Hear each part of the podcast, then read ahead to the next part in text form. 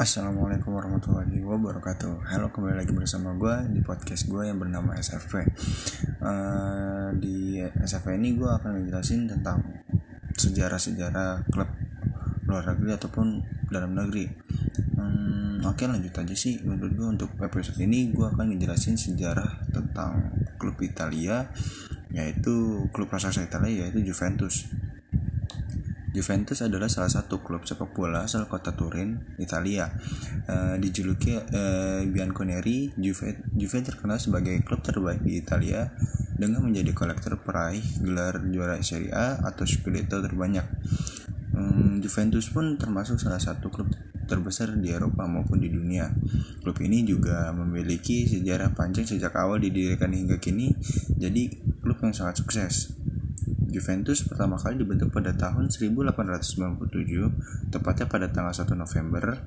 Awal awalnya klub ini bernama Sport Club Juventus dan dibentuk pertama kali oleh siswa dari sekolah di Turin bernama Massimo de Azeglio Lesium. Baru dua tahun kemudian, klub ini berganti nama menjadi Football Club Juventus.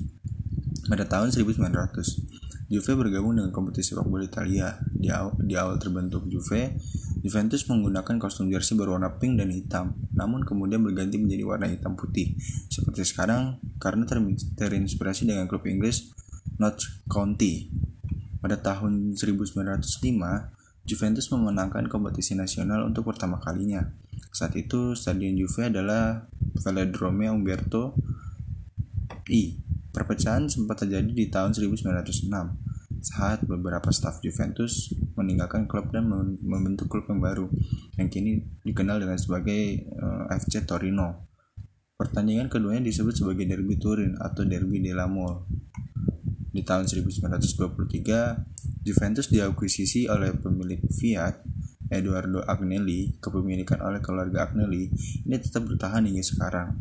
Juve pun memiliki kondisi finansial stabil dan berkembang menjadi salah satu klub terbaik di Italia. Klub ini juga jadi klub profesional pertama di Italia dengan jumlah fanbase yang terbesar di seluruh Italia. Di tahun 30-an, Juve meraih lima kali gelar Serie A Italia beruntun serta menghasilkan performa nasionalisme yang berperan dalam kesuksesan timnas Italia menjadi juara Piala Dunia 1934 dan 1938.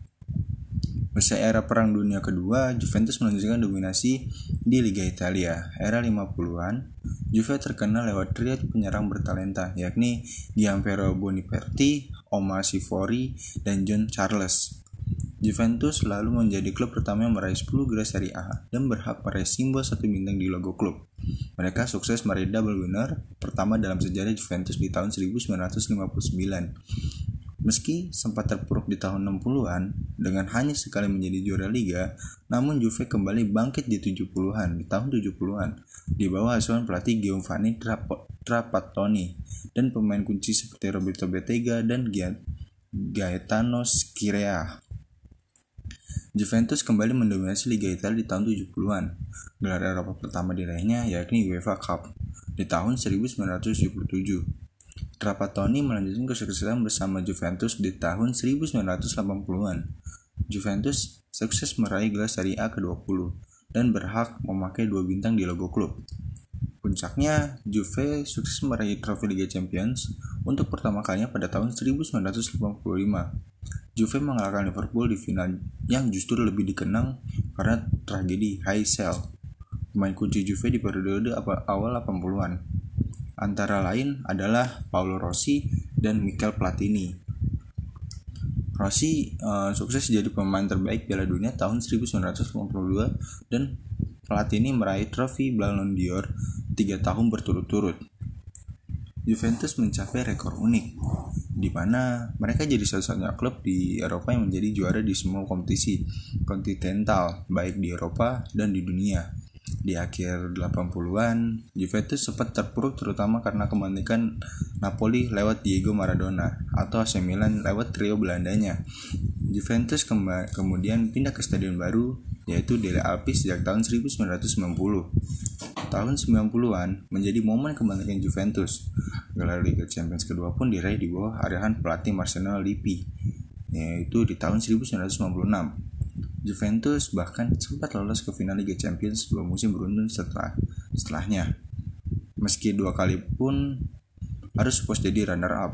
Para pemain kunci Juve di akhir 90-an yaitu Gianluca Vialli, Ciro Ferreira, Filippo Inzaghi, Antonio Conte, Zinedine Zidane, dan lain sebagainya. Del Piero kemudian menjadi pemain paling banyak tampil dan paling banyak mencetak gol dalam sejarah Juventus.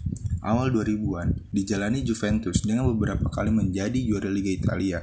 I Bianconeri juga memecahkan rekor transfer ke termahal dunia saat membeli Gianluigi Buffon dari Parma di tahun 2001. Juve pun sempat kembali lolos ke final Liga Champions tahun 2003, namun dikalahkan oleh AC Milan dalam final sesama klub Italia. Levy pun jadi salah satu pelatih tersukses dalam sejarah Juventus. Era kelam sempat melanda Juventus di tahun 2006. Juventus didakwa dalam kasus skandal Calciopoli yang menguncang persepak bolaan Italia. Akibatnya, dua gelar juara Juve di tahun 2005 dan 2006 dicopot.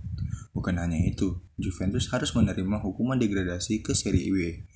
Uh, hingga untuk pertama kalinya dalam sejarah Juventus tidak memasuki atau bermain di Serie A Liga Italia.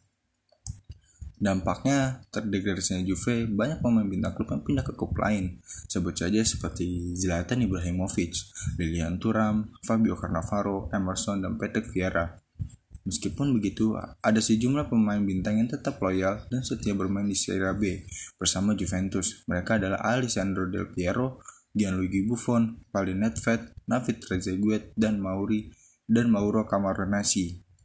Juventus melangsung jadi juara Serie B dan promosi kembali ke Serie A. Setelah promosi, prestasi Juventus di Liga Italia masih kalah dari mendominasi Inter Milan antara tahun 2007 sampai 2010. Juve juga berganti-ganti pelatih, namun trofi tak kunjung datang. Musim 2011 dan 2012 menjadi musim kebangkitan Juventus. Sebelumnya, Juve dipimpin oleh Presiden baru Andrea Agnelli yang kemudian merekrut pelatih Antonio Conte. Juve juga meresmikan stadion baru Juventus uh, di awal musim 2011 dan 2012.